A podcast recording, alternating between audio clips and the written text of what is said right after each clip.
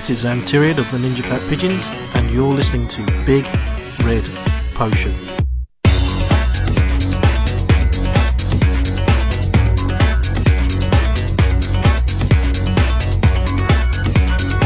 Brought to you by GamerNode and the Unified Gamers Network, you're listening to Big Red Potion, the podcast now available with twin sticks. I'm your uncontainable host, Sinan Kubba, and today I'm joined by Portland's freelancer extraordinaire, the person whom we like to call Jeffrey Matulef. Hi guys. How are you doing, Jeff? I'm doing well. Okay, and I am also joined by a special guest. Well, the special guest that's present currently for the episode. Dot dot dot. But yes, he is one of the hosts of the always sparkling InRetroSpect podcast, and he's also a bit handy with the writing, video logging, and as we're going to hear today, the interviewing as well. He is, of course, the sexness which we like to call Peter Willington. Hello. Hello. Thank you so much for coming on today's show, Peter. It's an absolute pleasure. It really is. Oh, well, it, the pleasure is all ours, I'm sure. Okay, so this is episode 46, and the topic for the show is why do good games get overlooked? And um, maybe you could imagine the word good with apostrophe marks around it or in italics. You, you get the gist. So, yeah, we're going to discuss how the games press handles and presents some of the smaller, less popular games, dig a bit deeper into the subcultures and patterns which underline the championing of such interactive underdogs. Before all that, though, we're going to kick off the show in a rather unusual fashion. What you're about to hear is an interview Peter very generously recorded only a few hours ago, just for the show, with the head honcho of reviews over at Destructoid, the one and only Mr. Jim Sterling. Now, anyone who's followed Jim's work will, I think, agree that he's undoubtedly one of the most controversial critics in the games press. Uh, his, re- you know, we've talked about his reviews a lot on the show before. They're often at odds with the, uh, I guess, the census, the opinion of the census. Would you, would you guys say that's fair? Yeah, I think that's fair. Yeah. Yeah, I'd say so. Yeah, I mean, last year in particular, when he handed out a, a 10 out of 10 to Deadly Premonition shortly after IGN had given it a 2, and in fact, that's one of the games that which we, we talked about uh, in our last show, and uh, had such a contrasting opinions about it. So, on that note, um, we're, we're going to go ahead with this pin- interview. Peter uh, talks to Jim in it about what makes him champion games like Deadly Premonition, uh, and if it, uh, Jim thinks that the games press is geared too heavily into rejecting games like it. So here we go, Mr. Peter Willington interviewing Mr. Jim Sterling.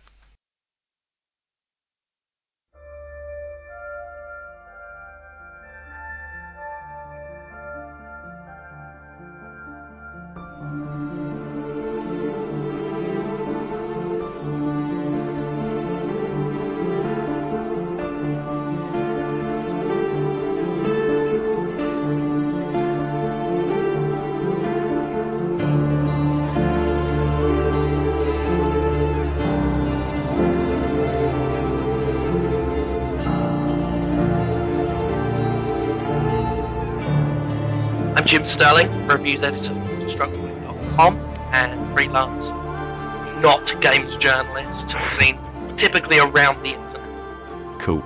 Um, excellent. So, um, my first question for you is what do you feel it is that leads to a game becoming obscure or niche or overlooked amongst games press or by gamers? There's a couple of reasons, but I think that obviously the, the primary one is the size of the studio and the publisher uh, putting the game out there. I mean, there's no risk of Bungie or Infinity Ward putting out a game that nobody's going to hear about. Um, whereas if you if you're a smaller studio, like uh, let's say, um, or a publisher like Aksys Games, or there's any number of obscure Japanese publishers out there. Um, even Mistwalker at, at times have, have had trouble, and they're one of the higher up guys. Um, Raven Software, I think, put out a lot of good stuff, but they've always been this kind of middle shelf developer, so so people don't really pay much attention to them. Mm. Um, so I think that I mean that really, really is it. It's it's the same as any other industry. Um, no one's going to pay as much attention to some um, you know stand-up comedian who has been he may have been working for 30 years in the business, um, just doing little clubs, um, but everyone knows who Ricky Gervais is. And obviously they're going to pay more attention to him because everybody knows who he is and, and what he's doing, so they care about him. They're not going to care about some smaller guy, um, such as, as as Ray Peacock or whoever, um, one of these really good uh, stand-up comics who are fantastic, but just aren't, you know, they haven't had the same luck to be as big as, as someone like Gervais, who is, you know, very good. Um, just like Bungie or Infinity Ward are very good at what they do. It's just they're in a, a, a far more fortuitous circumstance. Um, I think in any industry, some some people are going to be big, some people are going to be small. Okay. Um, so what is it? Um, so what is it about a, a specific game that makes you personally want to champion it and want to, to tell other people about it? Is there anything quantifiable, or is it just a case of you know that looks personally interesting to you? Yeah, I mean, I, I don't know. It's it's hard to tell because um, a lot of the things that, that perk my interest are so varied and different. Um, usually, if it's an interesting concept, um, like a unique setting we haven't seen in a game before, or a really good art style, they're, they're typically the two things that really speak to me. As is um, just something that looks funny. Um, I mean, I mentioned comedy earlier. I'm a big fan of, of comedy, so if I see a, a funny, endearing game of that nature, such as Halfbrick's Raskulls, um, I that game first caught my eye when it was originally announced. No one else seemed to really care. Um, a lot of people talk about Halfbrick now that they've had a lot of success with games like Fruit Ninja on the iPhone, um, and I'm very proud of the fact that I I was friends with those guys when their Twitter account had 300 followers, and now Steve Ballmer is uh, name checking them during Microsoft press conferences.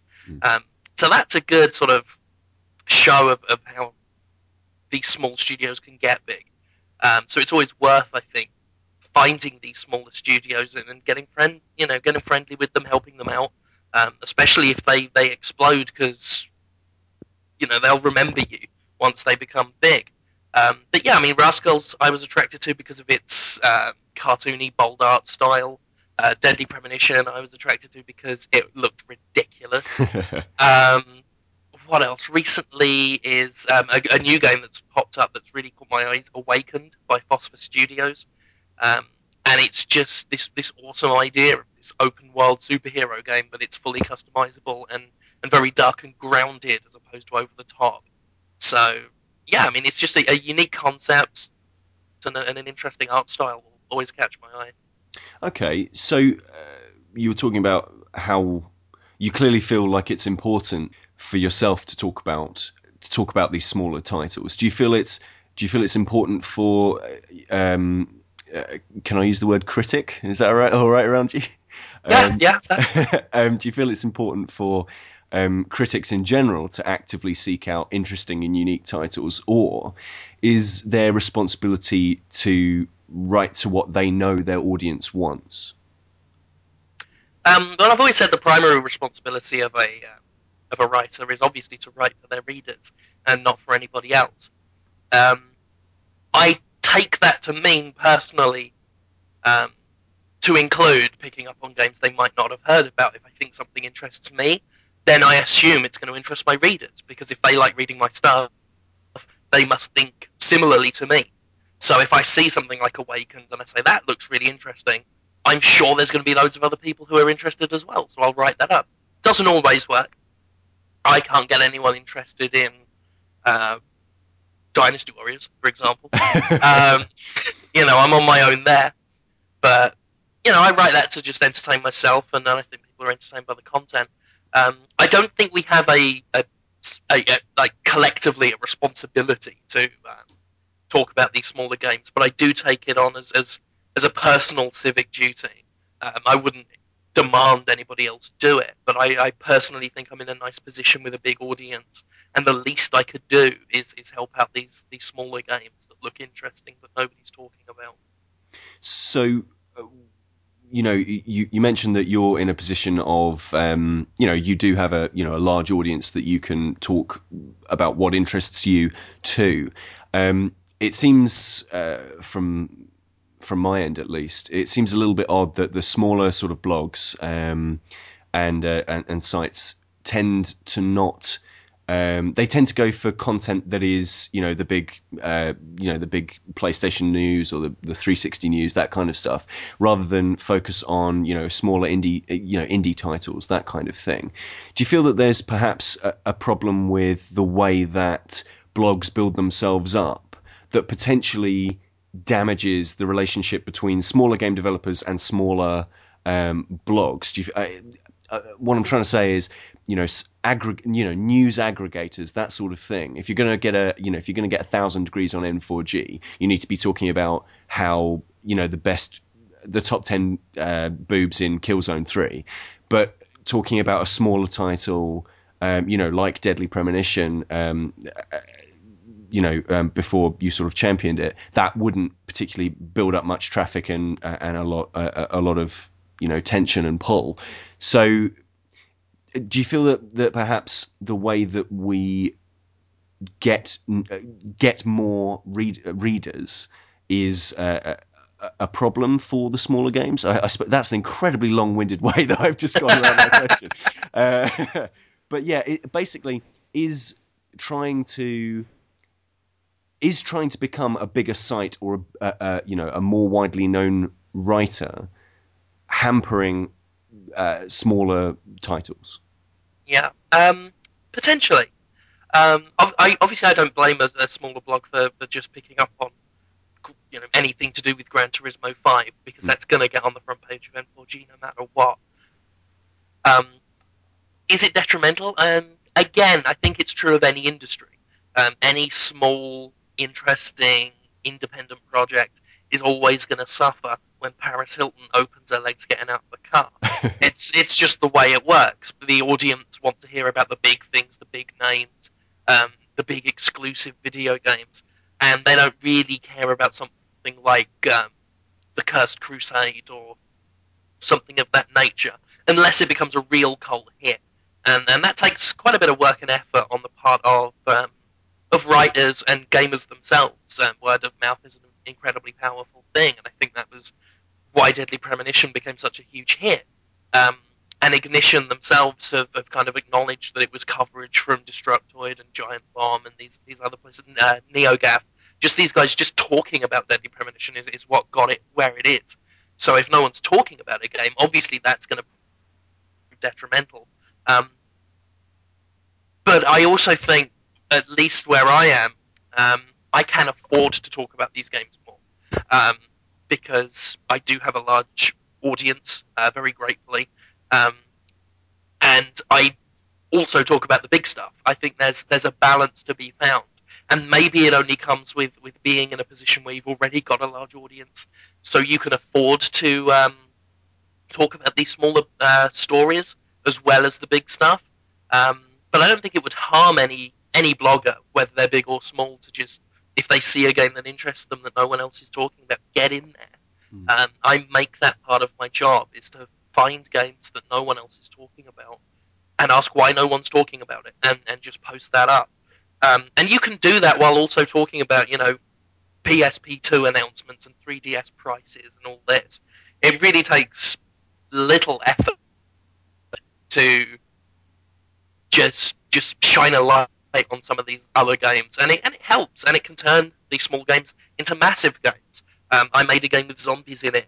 Um, again, the aforementioned Deadly Premonition, Demon's Souls. These games nobody talked about um, before they released, and then people played them, people talked about them, they became massive. So I just I think every little helps. Um, it certainly doesn't hurt to talk about these things, no matter what, what size of a blog you are. And I don't know whether it's detrimental. I don't know whether it it really hurts um, because sometimes you can talk about a game as much as you want and it won't sell. I mean, is a, is a fantastic example of that. Um, but it certainly doesn't, you know, it, it helps to talk, I think, and it, it, it certainly doesn't hurt anybody to find a nice game and, and chat about it. Okay. Um, finally, um, is there a particular game, one particular game you feel you never got the attention deser- it, that it deserved, and you feel you never got around to writing about it at the time. For example, you know, um, you weren't reviews editor of Destructoid at the time, that sort of thing. Is there one clear cut choice game that you feel that the listeners of the show should go back and check out because it is so. Um, it did go so low under the radar. I think um, Gitaroo Man is possibly the the one game I really resent not having the chance to have reviewed because that was long before I was uh, that was before I was professionally writing about games. Um, it was a, a, music game by Koei on the PlayStation 2. Very hard to get hold of now. Um, it, as, as, far as I can remember, it is an expensive game if you find it now. Even the PSP version that they put out. Um, it's become something of a cult hit these days, but the, I mean, the guys at Koei said to me when I pestered them about the PSN release, they said everybody loves that game, but nobody played it, um, which is a shame. Um, that is one of the few games I can think of off the top of my head that I would have easily given a 10 out of 10 to because I don't think there's anything wrong with it. Um, so a weird, um, brilliant um, rhythm game with excellent music, and yeah, didn't sell at all as far as I know, which is a real shame. I think that that, that would have benefited from from an age like today. Um, I mean, the internet was around during the, the last generation, but it the online gaming community, as it's called, wasn't quite as echoey as it is now. I think if we'd have had um, YouTube as prevalent back then as it is now, we can upload videos of, of, of Man um, back when it was on on sale, then yeah, we, we may have had another deadly premonition.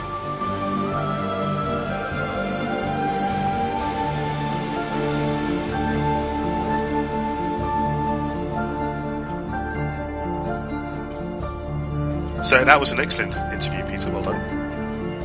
Thank you. That's no, it's, it's it was a pleasure talking to him, and um, it was uh, yeah, he had some very interesting things to say about uh, about games reviews. So absolutely, um, and thank you so much for letting us feature on the show. Ah, no problem.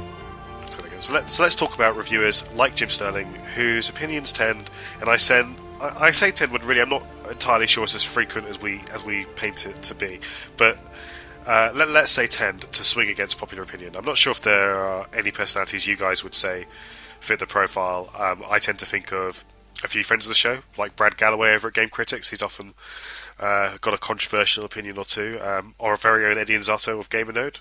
Uh, Jeff actually as well. You, you, tend to to go against the popular opinion a few times. Um, Tom Chick of, of Fidgit, uh, and I, I, guess even you could, you could argue. I'm not sure if it's entirely valid now, but Edge some you could argue tend to throw up a few surprising surprising reviews. Are there any uh, people in the games press like like Jim who come to mind, uh, Peter and Jeff? You named a lot of them. I've got a comprehensive list going. I'm sure they'll come to me as soon as we're done discussing this.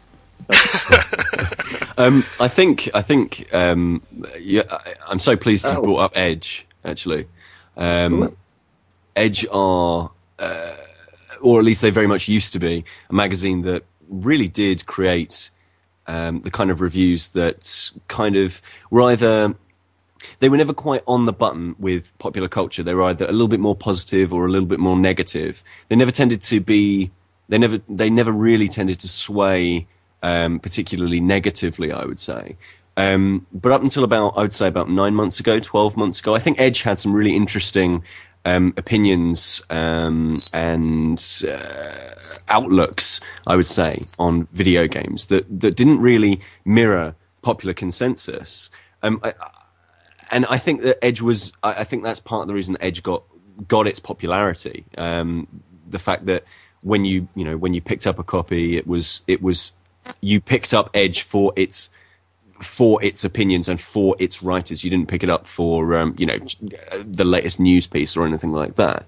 Um, so I'm glad you picked. I'm glad you picked those guys up. But other people, um, I mean, Justin McElroy, I suppose. Um, he's pretty good at.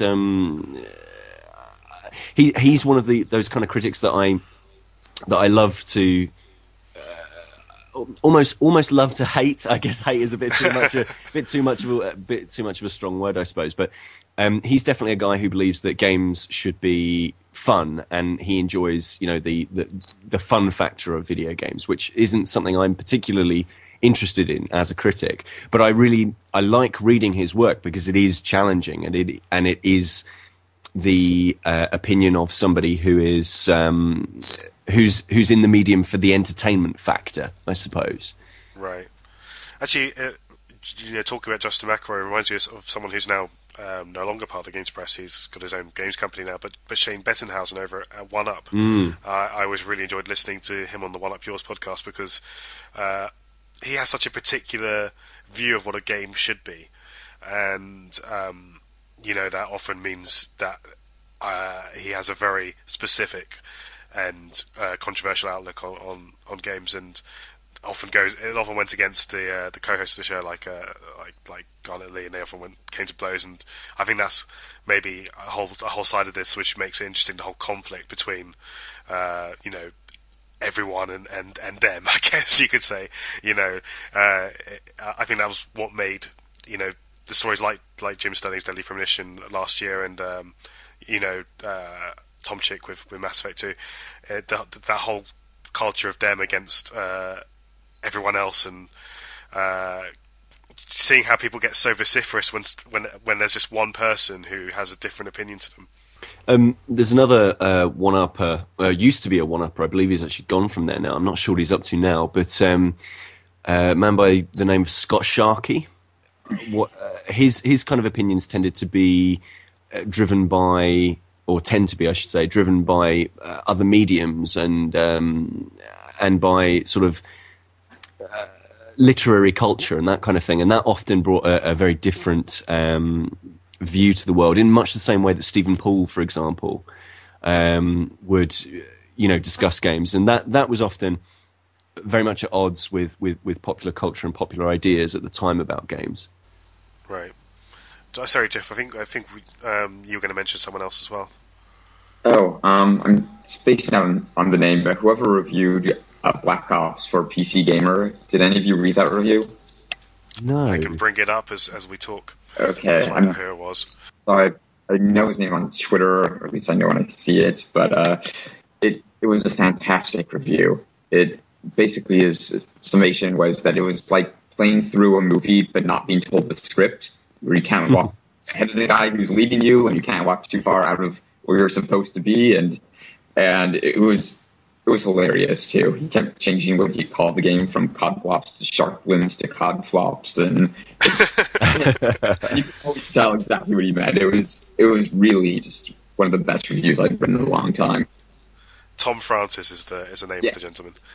Um, I've just had a quick look at, at all the different names in the review. It's very funny. Um, yes. So okay. So so those are a few the, the kind of people we're talking about. Let Let's be frank here and, and get this out of the way because I'm sure there are some people who would argue that controversial reviewers like like Jim Sterling, um, uh, like all the others we mentioned, are being controversial for the sake of being controversial is that is that a fair assessment, uh, or is that is that short sighted? Even and, and even if it is a fair assessment, is it necessarily wrong to write from an unpopular angle, knowing that it will spark some discussion? Um, what do you guys think?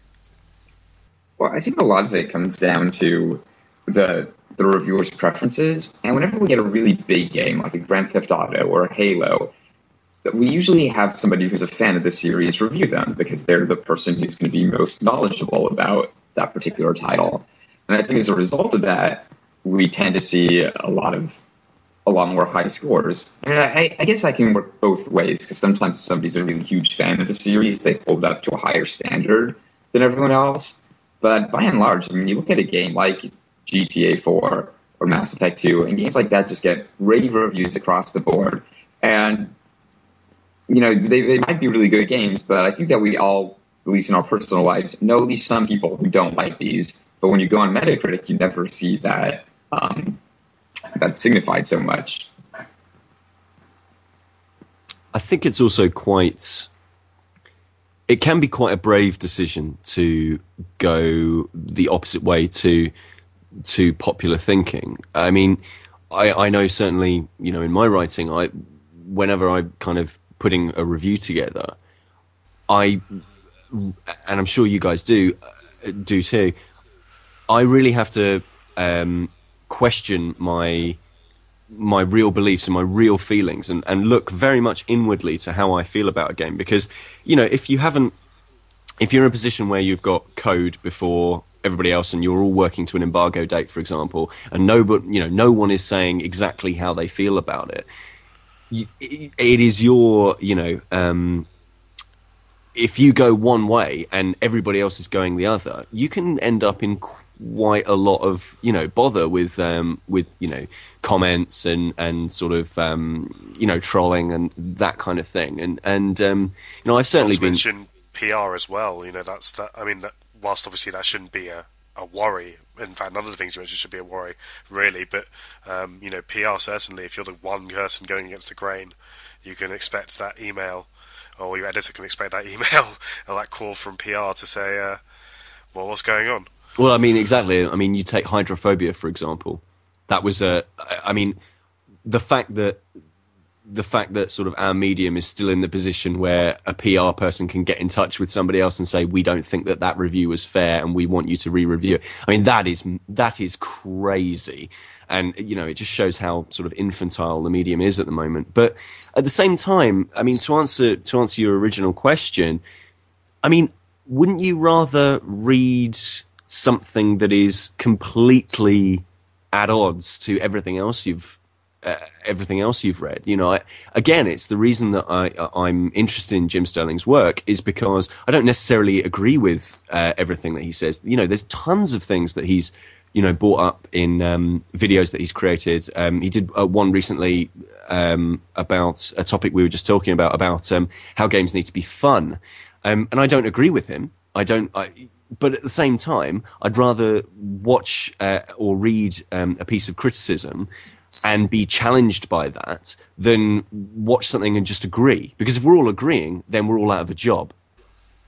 Right, and I think I think there's there is a, a heck of a lot of a lot of that in terms of how Jim Sterling is, I guess, responded to by by readers. Because you know, if you go read a Jim Sterling review, it'll have as many people uh, hating on it as it will praising him. You know, if it's a particularly controversial review. And I think you know, I don't know if they, if they would admit it. I don't really want to tarnish them with a generalised brush and call them the haters, but I'm going to.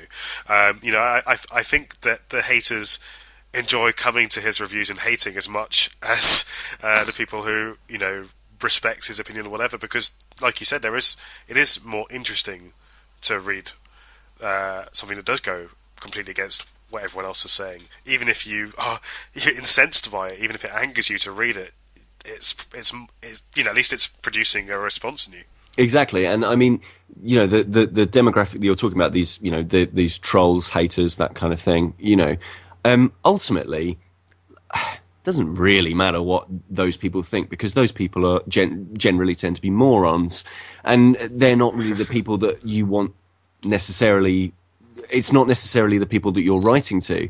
If you are, if you're going out and writing to the kind of person that wants to see that the latest Call of Duty got a nine or got a ten, then fair enough. That's one, you know, that's one outlet. You can go to IGN, you can go to GameSpot, you know, and you can get that review. But if you're going to, you know, a blog that was started a couple of years ago and, and has somehow made it big through hard work and good quality writing, you know, you're going to end up with different opinions and that sort of thing. And, and when you end up with, you know, a, a lot of negative criticism, you know, actually that just says that really the review worked because it sparked off a conversation and it, it, it created it created um, you know dialogue between between gamers. And and that's that's the most important factor. Right. Um, Jeff you mentioned Met- Metacritic. I just wanted to kind of touch quickly on that because I thought it was interesting what you said that uh, you know, we, you look on Metacritic and you, and you don't see that, that spread of opinions that you may well see amongst your friends or you know people you talk to outside of the press. Do you think that Metacritic has a you know we often malign it as a tool, but it, uh, as a tool has it revealed how you know really there is this census of opinion that isn't maybe as natural as what we would expect outside of the game's press? Um, yeah, I think so. I remember uh, Mitch Krpata had a really funny post at the end of last year called "The Year in Spooning," and it was you know a lot of it was a, a, quiz where you had to match the some hyperbolic statement to what game, Um, so there'd be you know one. I love like, I love those posts. They're brilliant. he does those regularly. They're they're fantastic. So, yeah, I mean, I, I do think that that definitely happens. I think it was uh, Modern Warfare that a friend of mine played, the, the first Modern Warfare, and he, he's like, you know, I thought it was pretty good, but I went on, on Metacritic and like the lowest score there was a nine. And I'm like, there's no way that there's nobody out there who thought that it was less than a nine.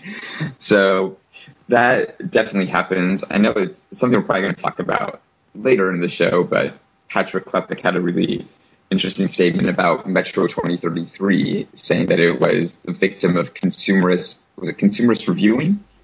Yes, that's it. Yeah, and we're going to definitely touch on Metro 2033 later on in the in the show. Yeah. I, I just feel like um, going back to what Peter was saying about embargoes and and all that.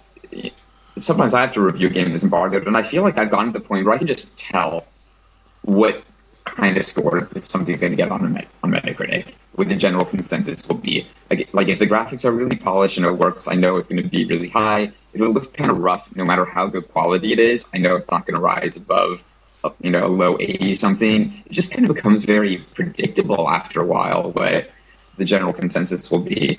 And I don't want to condemn the industry too much because the there's a lot of really good writers, um, you know, in our industry that that can think for themselves and all that. But also Metacritic, you know, it's bogged down by a lot of.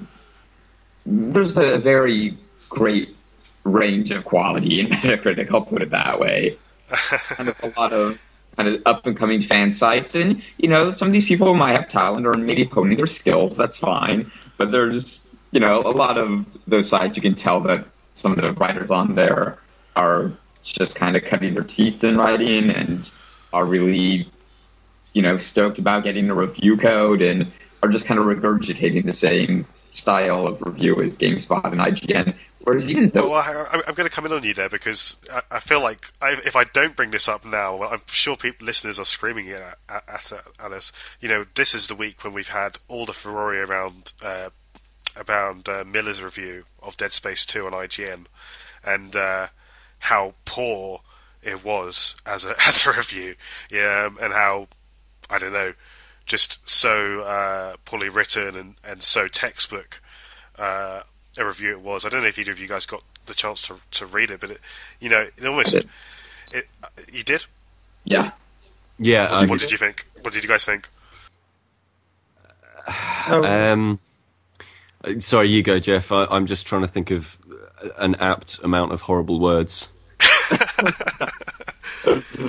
Um, yeah, it it was dreadfully written. Although one thing I did want to touch on is is that as poorly written as it was, it's just as much the editor's fault for writing it that way. There's so many things that they could have caught that like they could have. I mean, a review, a good reviewer will write a good review from the off. But even a poor reviewer, maybe they're in a rush or whatever, can, all they have time for is just to go over to the pertinent points, what works, what doesn't work. And I can understand that if you're you're in a pinch, but it should at least be competently. A good editor could at least take that and make it, you know, at the very least, just like hit Control F and see how many times they use the word cool or awesome, and you know, pull out source and, and change some of that. So yeah, it was that was sad. Yeah. That, that's actually the, the the first thing I tweeted after I read it was there's a difference between a, a, a poor writer and a poor editor. And I, I feel like you know, I, I've I, as someone who's done who's edited a few pieces. This is going on a, on a bit of a tangent, but as someone who's edited a few pieces, I know that there you can have someone who's what's the best way to describe it? Whose grammar isn't great, whose uh, spelling maybe might be sloppy, even though you've got spell check these days. But you know what I mean? Like they, they technically might not be fantastic, but the the strength of the opinion is there, and you just need an editor to cobble it together and make it you know look and read well. And I feel like whilst maybe uh, Miller didn't have all that much to say, it was quite clear that it hadn't been even looked at by an editor. Yeah, it was it was sad um, in so much as whatever process didn't happen to stop that going out as it was. You know, whatever the issue, whatever the issue is, it did come across as my first games review, didn't it? Really. um, It really did. and as far as I know uh, about the guy, it might well be. You know, it's it's it, it was um, trash. But I mean, ultimately, if you're going to places like IGN uh, or um, or, or uh, let's say Metacritic or something like that to find out about video games, you know, you might as well equate that with, you know, finding out how good a plasma screen TV is through the Argos catalogue. You know, it, it it's it's there to make it is there to make money and fulfill a purpose. And ultimately, if we're going to go to those outlets, you know, then they're they're they're, they're not really designed for people like us. They're not really designed for people who genuinely love the medium and want to see it grow. They're there to, you know, flame bait basically, or or to agree with popular consensus and keep a, a forum and, and keep getting, st- uh, you know, the hits and that kind of thing and the advertising revenue that comes with them. It's it, it's a shame, but you know they they exist for a, a reason and they they they will remain where they are because they will continue to make money and people will continue to read it. Right. I mean that's that's certainly one uh, well, not interpretation. I, I would I, I think it's a, a, stronger word than interpretation, but I think you know that's one interpretation of the scores that come from the big sites, and uh, you know I, I we talked about this on a previous review show that certainly marketing and PR and all these things are going to be relevant beyond relevant, maybe you know hugely influential. But I, I feel like um, you know there's from what Jim was saying, and from a few things that people have been talking about recently, uh, I didn't, and uh, I feel like there's there's something deeper to, to dig into, and I think that I, that's what we'll try and focus on, focus on in the show. And on that note, um, you know, Jim did talk about this. He he said there isn't such a thing. He doesn't feel like there's such a thing, but he, he mentioned the idea of collective responsibility to talk about smaller games, and um, you know, it, we, we are in such a heavily marketed industry. It one that probably churns out more sequels and properties within single franchises than any of the other entertainment mediums. Um, you know, he he said that he didn't think there is such a thing, or, or he certainly didn't feel a, a collective responsibility. Um, but do you feel like maybe there is, as a reviewer, a, a greater responsibility to not be influenced by, uh, you know, marketing or, or even your readership to some extent, and to really try and weed out some of the smaller non-blockbuster titles from these bigger things because I don't know because because it is so busy and and there are so many games. Uh, you know, is it is it too easy to, to fall in line and just go well? There are so many games now. I'll just play Dead Space two because, goodness sake, you know that that's the one that everyone else is. Um, what do you guys think? Well, I think that if you're previewing a game, if you're talking about a game prior to release, it makes more sense to do the bigger games because it's um, those are the ones you know people are going to be more interested in. Whereas I, I find a lot of sleeper hits really become popular after the fact. You know, games like Braid and Deadly Premonition, nobody heard of leading up to release. And it was only after they started to come out and, you know, they got all these high reviews. Well, not so much in the case of Deadly Premonition, but they got some high reviews. Um, and that's what, what made everyone latch onto them. But I think it would have been really risky to have you know five hands-on previews of Deadly Premonition before it came out versus the new Tomb Raider, which I'm sure people are going to be talking about a lot prior to release because whether it's good or bad, it's something people that's already on people's radar. But it's also, you see, I you see, I, I, I put this this piece together uh, about um, uh, on um, a fantastic website uh, which uh, you should all check out called uh, gamer.net, and uh, we we did an interview with um, SCS Software, um, and they are makers of uh, Europe's leading truck simulator. And oh, fantastic! yeah, it's absolutely fantastic. And and I got I just got this urge one day to go and explore what it meant to create a truck simulator and what the kind of working environment was and, and who was making these things and who was enjoying them. And um, I can tell you, hands down, that that was one of the most popular articles I have ever written. And we, I think there is this assumption that simply because I think that there is assumption that it is only big games that people are interested in. The the the the thing, the big hook for this interview that I did was the fact that UK Truck Simulator was coming out, you know, in uh, in in Europe, and uh, that was the hot new jam for uh, truck sim fans, and. Um, and and the response we got was fantastic. It was incredible. Like all of these Eastern European countries, all all of these uh, users that would. Uh, you know, we got so many IPs from Poland and um, and uh, the Ukraine and that kind of thing coming in that um, that was that were kind of really excited to see an interview about this upcoming game that they were really genuinely passionate about. And I was talking to one of the guys who runs like the leading truck forum or something like that on the internet. Um, and he says he's got something like 50,000 members.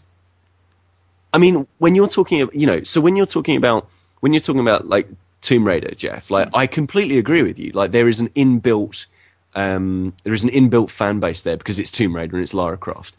But at the same time, I think that there is this this preconceived notion that there are that if we talk about smaller games or games that people aren't talking about, then you know there isn't going to be the interest. Uh, did you guys read? Um, uh, is it Ship Simulator Extreme?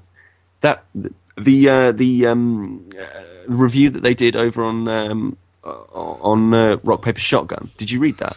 Oh, I heard about it. It was no, no, amazing. It was amazing, and he took this. The I can't remember the reviewer's name, but he, he took this this game that really no one cared about, reviewed it, and it was. I mean, like it ended up with like a whole bunch of comments, and um, so people are obviously attracted to these games and are very interested in them. I just think that we're maybe Games Press is too caught up in in appealing to the you know Uncharted three and and um, and Halo demographic.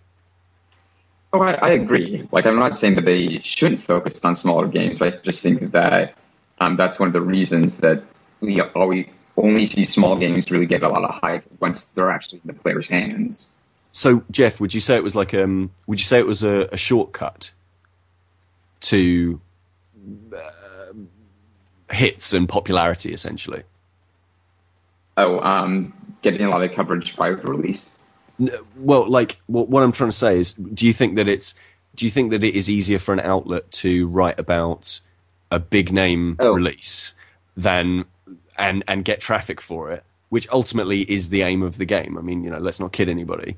Um, Right. or uh, than talk about a smaller game. Do you think that that's that's it, or Um, you know, I did, but you bring up a really good point, actually, especially, yeah, I'm probably going to double back my earlier statement now. I mean, if everyone's reviewing, or excuse me, everyone's previewing Mass Effect 3, then you, you might be right that if a site, um, I guess they probably still want to preview that, but if they find a game that no other place is previewed, maybe they can put it on people's radar. So, um, I retract my earlier statement that oh no, I feel bad now. I feel terrible. you're, you're absolutely right.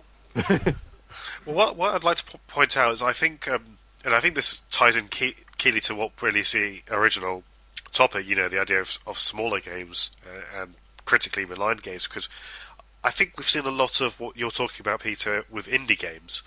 There has been a real upsurge in recent years in the coverage of indie games, you know, a lot more indie websites in particular, and, uh, you know, previews even, like you're saying, Jeff. Um, you know, usually it's just reviews, but you're starting to, we're starting to see previews of, of you know titles by one person in his bedroom essentially, um, or you know some tiny Scandinavian studio, whatever, um, because we've seen a lot of quality indie titles in recent years. Games like uh, like Braid and Limbo, and we could you know re- I could reel off a whole list of them. Um, I think it's the games in the middle, and in the middle is probably the wrong term, but it's it's the less fashionable games which are very quickly cast aside. Things like Deadly Premonition, like uh, Alpha Protocol, like um, even to some extent Demon's Souls, because you know what the hell is Demon's Souls? This Japanese game from you know uh, studio no one's ever heard of and incredibly difficult to even get into. So it's almost it's it's it's easy to um, dismiss those games but you can get it's easier to get excited about the you know this one man in his bedroom making this crazy game that you know where you play as a flower or you play as whatever you know something which is really unique and different. Um, it's it's the middle of the road games that I think are the ones that suffer the most. Well, I mean, it basically killed Bizarre Creations, didn't it? Yes, very sadly. Um, you know, uh, I actually visited them um, not long before they they um, well had their closure, which I think has been protracted. I'm not even entirely 100% sure if it's 100% happened yet. Um, but yeah, you know, they, they had a they had a rough a rough time with Activision and the games they handed to them, and you know, but making something out of this James Bond game and uh, and Blur was always going to be difficult. And I think a lot of studios have suffered because they've got games which just you know maybe they're not they've they've not got a blockbuster support. So how do you make them interesting in the preview stage, even if they might turn out to actually be quite good games because there's something deeper within. And I know this is something which um, a lot of people have been starting to talk about again recently. Um, you know, Michael Abbott over at the Brainy Gamer talked about Metro 2033, which you mentioned earlier, Jeff. And I know the Digital Cowboys have just done a, a show about the pressure to play the biggest games in, in recent podcast. But anyway, getting back to, to Michael, he talks about, um, you know, it's in terms of Metacritic and measuring a game's value on its technical or face value design. And I think that's like, to me, I think that's a really key statement. I think that's the kind of thing that puts us off a game like Alpha Protocol or Deadly Premonition. You know, I'm I'm just playing Alpha Protocol right now, and uh, I've had a lot of people tell me that you know there's a lot of good things going on in the narrative. I'm finding it so hard to get past how terrible the controls are, how awful the graphics are, how um, you know generally last gen it, it really feels.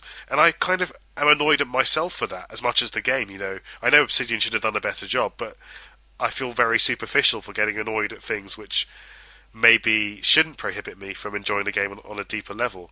Um, do you think that's that's a, a problem that affects the games press?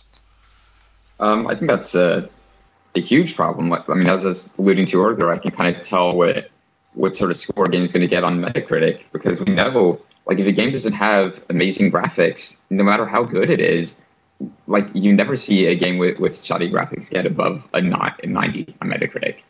Um, and so I was doubling back on something you were talking about earlier about games that were overlooked. The, the first studio that came to my mind was Clover, mm. right after they released Okami and God Hand, which I think were two of the absolute best games ever on PS2. Agreed, yeah. And neither of them were marketed that well. And I I think it's like it's shocking that they both did so bad, especially Okami, which was very much in the vein of Zelda, which, you know, sells by the bucket loads, and in a lot of ways better, I thought.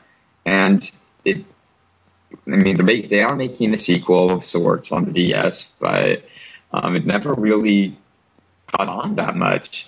And same with God Hand, and I think God Hand's one of the best 3D brawlers I've ever played. But it it just had poor graphics, and it, it was a budget game. It was released here for for thirty dollars at retail, um, upon release, and I just think that those things killed it. People had this stigma about a game that wasn't a, a full priced, cutting edge blockbuster, no matter how good it actually was to play.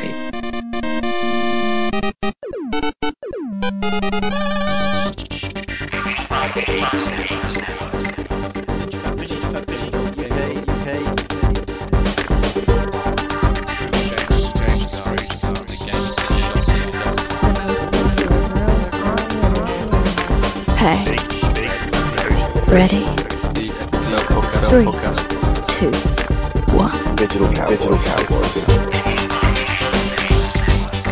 More than just a collection of great gaming podcasts. It's more than just a large community of smart, friendly gamers. It's more than your average gaming experience.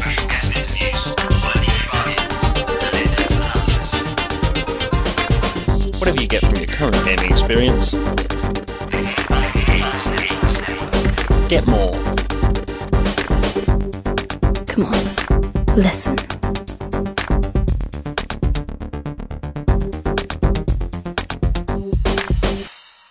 At the moment, I'm playing Dead Space 2, um, which you know I think is is very good, um, and it's certainly an improvement on the first game. But uh, in terms of what to say about it, it is very similar to the first game, and um, excuse me, it. Uh, I think it does a, a, few more interesting things in how it presents uh, the kind of more hallucinatory, sinister side of of uh, of Dead Space, and in the set pieces, it's got a few interesting things going on. But I I find myself naturally wanting to counterbalance it against Mirror's Edge, which didn't get the sequel. And I feel like that's because Mirror's Edge was just this unfashionable game because it's you know it's trying to be a first person adventure and it's trying to be so different and um, you know it's got this female Eurasian protagonist. It has all these things going against it. And you know people talk about how Mirror's Edge didn't really sell. Well, Dead Space didn't really sell either. But uh, you know you could you look at the two games. Which one's the safer the safer bet? Well, Dead Space is a safer bet. But which one could have had the potential to be you know game of, of the, this generation, Mirror's Edge 2, by a, a, a, distance. There's so much to talk about in Mirror's Edge. There's so much it's, it's doing different, and that's interesting. But um, I feel like, you know, as much as it's the games press and how they respond to, to games, you have to look at games companies and whether they're prepared to, to back these more interesting games. And I guess, um, you know, maybe with the smaller studios, you there's more chance of getting a game like uh, like you say, Clover or Okami, because well, they can't do a Mass Effect 2, they can't do a, a Dead Space or whatever, because they, they can't compete against the bigger games. Um, I don't know. Can I um, can I just quickly pull you up on uh, pull you up on something? Um, first of all, you said that uh, uh Mirror's Edge didn't get a sequel, and it hasn't yet got a sequel. Because if you say that it, it won't ever, I might I might just top myself now because it, you know there's no point in going on. Um, I quite agree. you know, uh, yes, I, I, I, that's one of that is you know one of my favorite games of all time. Um, and but as you were saying, I, it, it's I think it's something to do with the fact that between somewhere between companies and um, you know journalism uh, in inverted commas, um, there is this there is still this immaturity within within the format that um, that as, as Jeff was talking about, if a game doesn't look absolutely stunning in 1080p, then it's it's never going to get beyond a certain um, beyond a certain level. You know, it's uh, it's that old sort of glass ceiling kind of thing. And if we then compare the medium with um, you know with film, you know, to, to for once. Um, it, it's it's strange that in you know over a decade ago we had a film like The Blair Witch Project, which you look at that and the cinematography is terrible, and it is you know if if you want to compare the actual way that that is that is filmed, it is awful. You know, um, the acting really isn't that fantastic, but there is some seed of brilliance in there that made it incredibly popular and, you know, span out two pretty crap sequels, but made it a load of money. But we still haven't, I, I would argue, we, we, we still aren't in the position where we can do that. We aren't in a position in video games where we can have our hammer horrors you know, like Deadly Premonitions is is the nearest thing that we've got to a Blair Witch project because it is exceptionally rough around the edges, but there is this seed of of of brilliance within it. And and you know, I mean, as uh, you know, the the thing I suppose we have to remember is video games are only what forty years old, and uh, you know, it, it took it took cinema. I think it was 30 years just to have speech in films. You know, so so I, I guess we're we're kind of at this weird point where we are starting to see amazing games that are not really games; they're more sort of interactive experiences that we can, um, you know, talk about on a higher level. But but we aren't at a point where they're going to sell well. I think that's a really important point because you know Jim he he mentioned like how much of a hit games like Deadly Premonition and Demon's Souls were, and I agree, relative to what we expected of those games, they were hits. But relative to what hits actually are in the industry, they weren't hits. You know, Demon's Souls sold uh, 500,000 worldwide, probably not now up to a million. But that's in a greater scheme of things. You know, Grand Theft Auto sells 100 bajillion or whatever, you know, every time it comes out. Um, uh, Deadly Premonition maybe sold a few hundred thousand. It, it's great to see. It's and you know obviously fantastic for the developer and publisher involved. Uh, but like you know, Blair Witch Project is a great example because that was huge. That was absolutely huge, um, and we're not going to, you know, that that just doesn't happen in video games. I don't think any of these small titles get propelled to the to the front of the class. Uh, Angry Birds. It's probably the closest I could think to small game. so that just that's a that's a fair point. Do you think on, on on something which is a growing medium like the iPhone, there's more more chance for something like that to happen? I don't know. I'm just baffled by the success of Angry Birds. I don't I have. feel like we could do a whole podcast on Angry Birds and why it succeeded. It's not that or anything. I'm just like surprised that it's become this huge cultural phenomenon, and maybe because it appeals to, to non gamers too. But, it's But, I mean, it's because if you think about where all of the um, if you know if we go back like, like let's say 20 25 years into in, into the art form we're looking at um, titles that were created by three guys in a basement. And we had this we, we had this period of time where uh, in the sort of late PlayStation 2 early uh, current generation console um, you know time span um, where it, it was only big teams that were making games. And now with the rise of XBLA, with the rise of the iPhone and Android platforms, you know, that kind of thing, we're back to a situation where two guys can get together, create a game, and it can sell like absolute gangbusters. If you uh, the have you guys played Tilt to Live on the iPhone?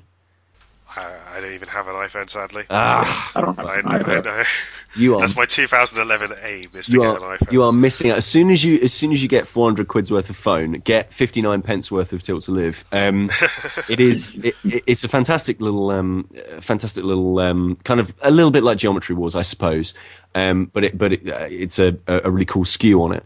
But um, that's that's that's that's a small team. I think it's two or three people, and and that's where the the real furtive grounds are. It, it's where it isn't 200 people working on Assassin's Creed, where there's a couple of people nearer the top making decisions to make everybody else happy. It's two or three people in a very confined space in a very short amount of time. Coming up with a concept, creating it, and if it works, then brilliant. If it doesn't, then who cares? Because they haven't spent, you know, uh, what was it they spent on Red Dead? Was it like 20 million or something? hundred million uh, dollars or something crazy. You see, that- that is that is creeping into Doctor Evil territory. you know, like, yeah, and it's absurd. But we are in this wonderful time right now where where we do have smaller platforms and they can they don't have to be super high budget releases for them to be successful. So you've got Angry Birds and you've got things like Minecraft. And you know all the Facebook games. You know, eh, as much as they may not be fashionable to talk about in the, something like you know uh, the more kind of core gaming area, you know, but it's, it's stuff like uh, like Farmville, which is doing crazy Yeah. money. So there's, there's certainly something in there, you know, uh, in terms of what a digital platform can do for the smaller developer because you know it does give them that equal footing. Uh, it's harder to you know really push marketing as hard as you can in terms of you know pushing something ahead of something else because you know you go into a game store and there's right in front of you Gran Turismo 5 on the front shelf like 30 copies of it. Maybe if you if you dig around the back you might find Deadly Premonition hiding behind uh, a a used copy of Mass Effect 2 or something. Um, not well not anymore of course. But um, you know uh, on, on, if you go onto XBLA or you go onto PSN uh, there's only so much you can push these big games ahead of the smaller games. Eventually, you know, people just can cycle through and they'll find this this game, and people there'll be reviews next to it saying, you know, oh, everyone thinks it's a five star game, and it will be. I think as well, the price becomes a bigger factor as well. You know, it's noticeably cheaper than something like you know, say on the iPhone Assassin's Creed, which costs I think uh, a few pounds compared to, like you're saying, uh, you know, Tilt to Live 59p. I feel like it's that that really highlights the contrast and makes you think, well, what's 59p? Um, so it's all these factors which I think I agree with you is making the digital realm a more exciting and furtive uh, place for smaller developers and smaller games, and maybe that's getting that we're seeing some of that start to transfer through into to gaming as a whole. Is that is that a fair statement? I would say so. I mean, this year was probably the, the best year for digital games ever. Granted, digital games have only really been a huge part of the gaming market for a few years, but um, there were so many good games on XBLA and PSN throughout 2010. Right. Um, So I feel like we should we should probably close. I think um, what question shall we end on? Well, Do we do we think? Oh, sorry, you go. I'm just looking at what you were saying earlier. I think that um, you're right that the XBLA games and digital downloads can be highlighted. The problem is is marketing. Like when it comes to a game, as much as I like the creativity that we're getting these smaller games, it does kind of sadden me that we're not going to see that many big budget, interesting games anymore. Games like Okami, um, they're they're kind of rare these days. Do you guys feel the same way that big budget games are becoming more and more homogenized? What you mean, like Call of Honor, modern shooter, Yeah. that kind of stuff? Um, Oh, yeah, I've been looking forward to that game. Oh, I know ages. that Brütal Legend bombed and May wasn't as good as I expected, and I think that Double Fine will eventually do another con- like full console game. And you know, I like that they're doing these small digital games, but there's another part of me that's kind of like, you know, I kind of want another, you know, AAA or double A, Double Fine game. Somebody in that market doing something unique. Well, I think you just have to. I don't mean to bring it up again, but you do have to just look at how EA's recent strategy on trying things different went. Not so well. Yeah. Um, you know, and uh, so when the biggest name in town tries it and fails, uh, is there much hope for anyone else who's got the budget to really do it? Um, I think the best we can hope is that, uh, from a realistic perspective, is that they'll take more risks with established IPs. Um, I feel like EA are starting to do that um, a bit more. You know, as much as I kind of belittle Dead Space 2, even though I do think it is a very good game, it is, it, you know, it's trying a few things here and there. It's got a, it's taking a few risks, uh, not huge risks, but some things. And you know, I feel like um, hopefully we'll just see a bit more ingenuity in some of the the bigger games. And, you know, in fairness, like you do, we've been listening Call of Duty. It took a huge risk in Modern Warfare 2 with that uh, sequence with the no Russian thing. That could have completely backfired, and you could argue in a big way it did. Um, so I feel like it, it's easy to pick on the the big developers. Maybe the point is that as you know, to bring it back to Games Press, we've got to really pick up on these uh, sort of more, excuse me, um, interesting, newer, exciting things, and not get mired in the same old well sequel, sequel, sequel, sequel thing. Uh, what's new? What, what you know? What's what's bigger, better? More, to use that Cliffy B phrase, bigger, better, and more badass about this game. That I feel like that's the biggest problem with the games press. We we, res- we respond so positively to bigger, better, and more badass when we, we should we should be responding to what's this? I don't know what it is. Let's find out. But I, and I don't want to, you know, I don't want to end things on like a, a particularly pessimistic note. But I get the feeling I might. Um, let's say um, uh, uh, fine art, for example, like paintings. Um, if you think about or photography, actually, much better. Um, the kind of photography that is you know genuinely groundbreaking and that is you know um, trying th- you know trying new things that you know 50 years down the line might might get pulled in in some way into you know mainstream photography is incredibly you know infinitely small in comparison to when you walk into an IKEA and you purchase a picture for your living room you know that's the kind of art that sells and ultimately it is it is a, a sort of um, based common denominator which tends to signify the way in which art moves. And you have these small um, experiments and these sort of internal struggles within a format. But ultimately, it is what is popular that will, you know, come to determine where the where the art form moves. So, I think that I think that all of the experimentation is absolutely fantastic, but ultimately it's almost like we kind of have to think, well, we are going to have more Call of Duties and we are going to have more, you know, Dead Space 3 and 4 and that sort of thing because they are popular and that is what f- goes to fund, you know, the company and that sort of thing and so that they can create and experiment with new technology and that sort of thing. And we we saw it with you know, Mirror's Edge, for example, you know, Battlefield basically paid for Mirror's Edge. Um, and that's fantastic. And they've never, you know, unfortunately, it was an experiment that f- failed up until now, until when the sequel comes out. And uh, you know, uh, but it is those big games like Battlefield that I have literally no interest in that go to create these smaller, more radical titles.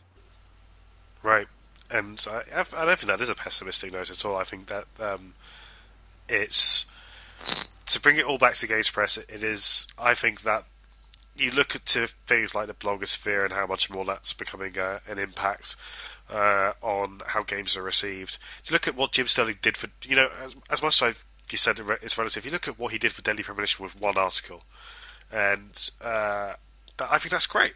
Even if the game may not necessarily feel that good, um, it's great that there's still the impact one guy can have who isn't willing to do the same that everyone else is. Um, and I think that's maybe that's that's the the good note to end on. Um, actually, I'll, I'll, go with one more good note to end on. What?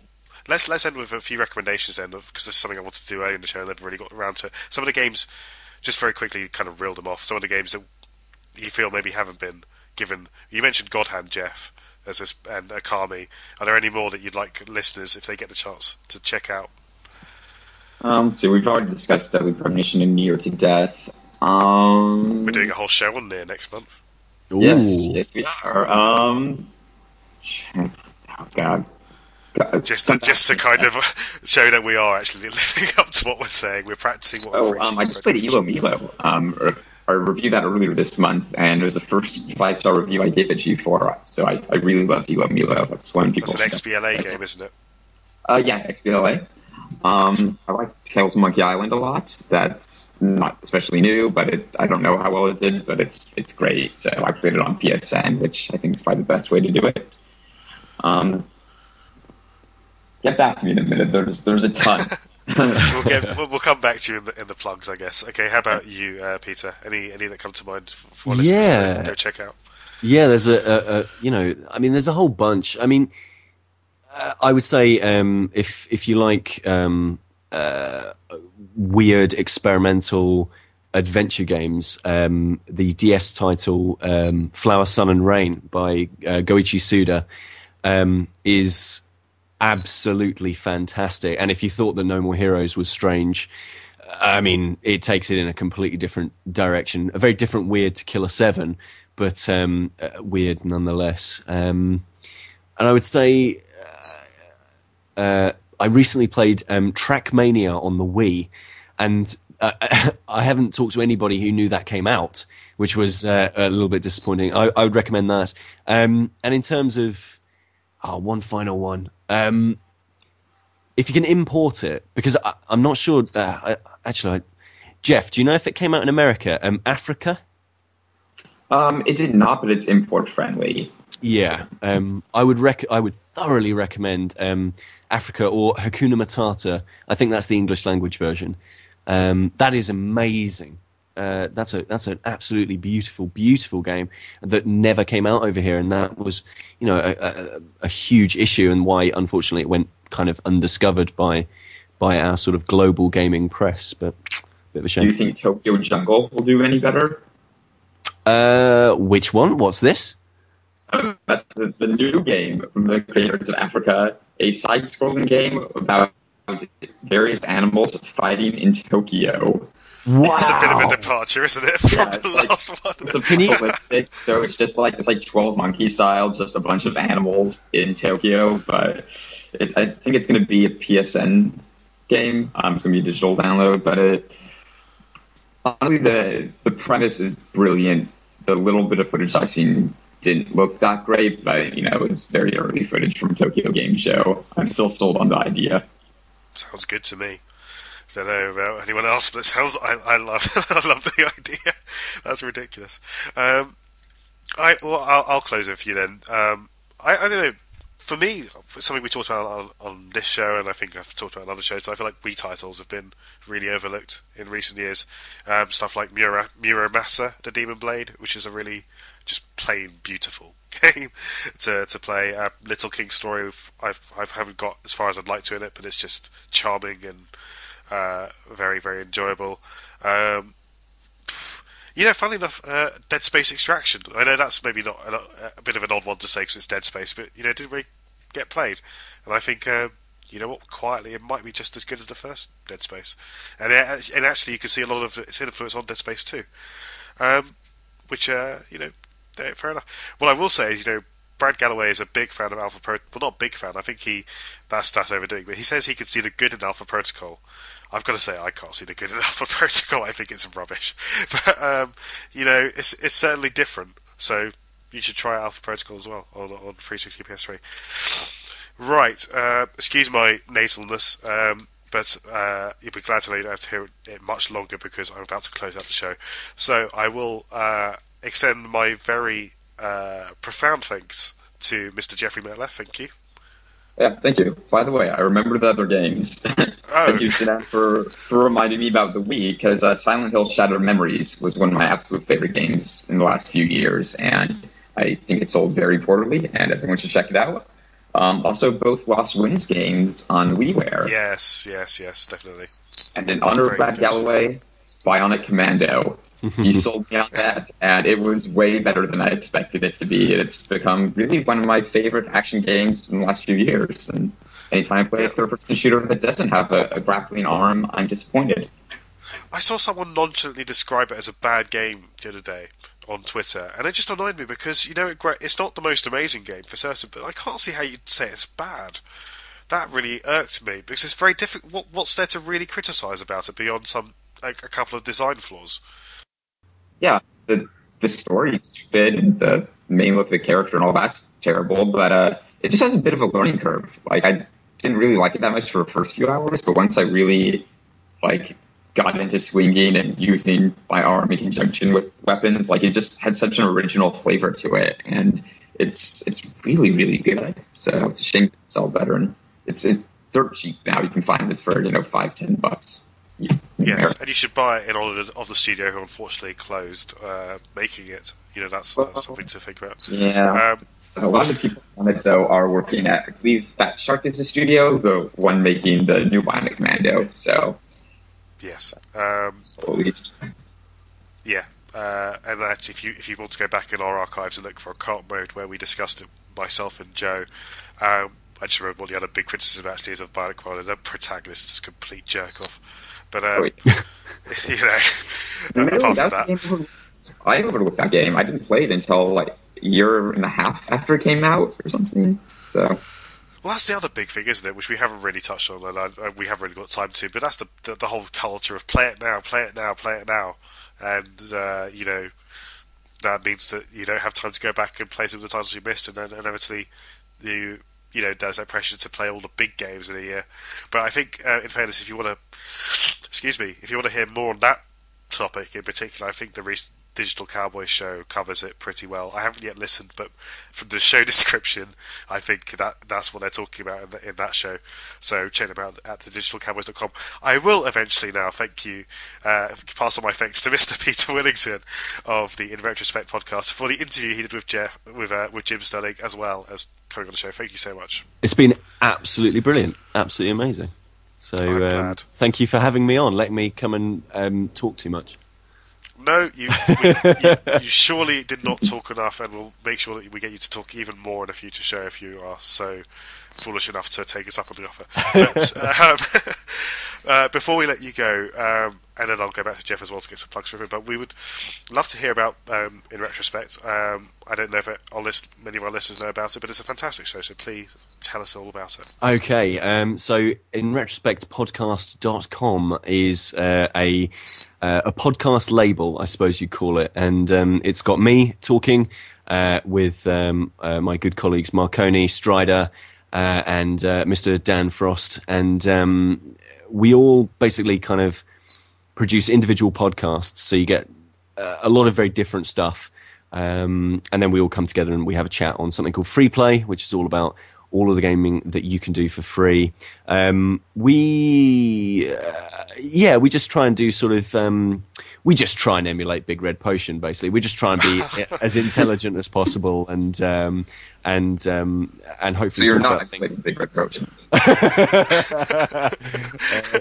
well, yeah, I didn't. I didn't want to say it, but uh, no. Um, but uh, yeah, so we just try and be intelligent and do you know weird and and new things with games, and um, and uh, and then sometimes we get to come and talk to you guys, so it's quite nice. I, love when we, we because we have we do you know we're friends with a lot of similar shows, and we you know we get a few inevitables of we're very similar to you guys, and it's that kind of thing. But yeah, but you guys are better than us. Don't say that. Be quiet. Shush. Don't say you're like us. Um, so, um, but no, you guys have done like a, a fantastic, uh, yeah, well, retrospective on on the Metal Gear Solid series, which I can only recommend. You've just released the fourth one, is that right? Yeah, just just released the fourth one. Um, we're going to release our roundtable, kind of just discussing um, uh, the series as a whole, like its hallmarks, that kind of thing. But um, each of us um, took uh, separate games in the entry, uh, separate entries in the franchise, and did something weird with them. So. Um, just to give your listeners an idea, um, MGS3, uh, we had our PhD psychogeography student talk about how um, talk about the the landscape of um, of Metal Gear. So if you're interested in how uh, the environment actually shapes Snake and uh, you know what it what it sort of subconsciously means, then that's kind of that's kind of the weird stuff that we do. So that's brilliant. I, have got to admit, I read a psychogeography blog, and it's one of the most bizarre things I read. Um, but it's it's fascinating stuff. Uh, so yes, in retrospectpodcast.com, and you guys are on Twitter with. I just I, I, I don't mean to plug that for you because I just love the Twitter name you guys have chosen. So please uh, share share it with yes, all. you can find us on at in ret well at in retweetspect, uh, which is uh, very clever. But um, obviously, you won't find us. You'll find the InRetroSpect gremlin, which is uh, none of us. Unfortunately, it's um, some small little green monster that decided that he would uh, be a part of games journalism, and sometimes he gets a little bit offensive. So uh, he's a bit jealous. He's a little bit jealous, um, but um, we do we do keep him at bay most of the time. So you should follow him as well. Uh, there you go. Um, right, and before we go, Jeff, uh, you've probably been a very busy man, so tell us all about your busyness.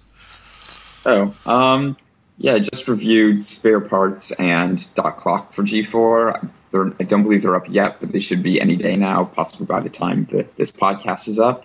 Um, I'm in the middle of reviewing Two Worlds 2 for Paste, and I also reviewed Ghost Trick there. And Good um, stuff. Yeah, I've also got something going up on Eurogamer soon, a feature, so keep your eyes peeled for that. Very good. Um, I'll be very quick with my personal plug. I'm what well, when we, we did our last podcast then, uh, before, yeah, it was in 2010. So since then, I've been taking part in the One a Day project, which um, is a collective of bloggers writing an entry every single day.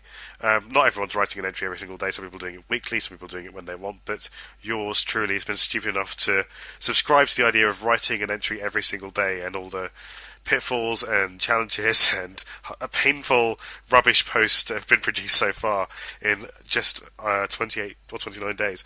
Um, but if you do want to, to read up on my daily witterings, you can find me at shonen.com and links to all the stuff I'm doing is there. I'm doing a review of something I can't yet mention for Play.tm, but if you know your release schedule, you might be able to guess.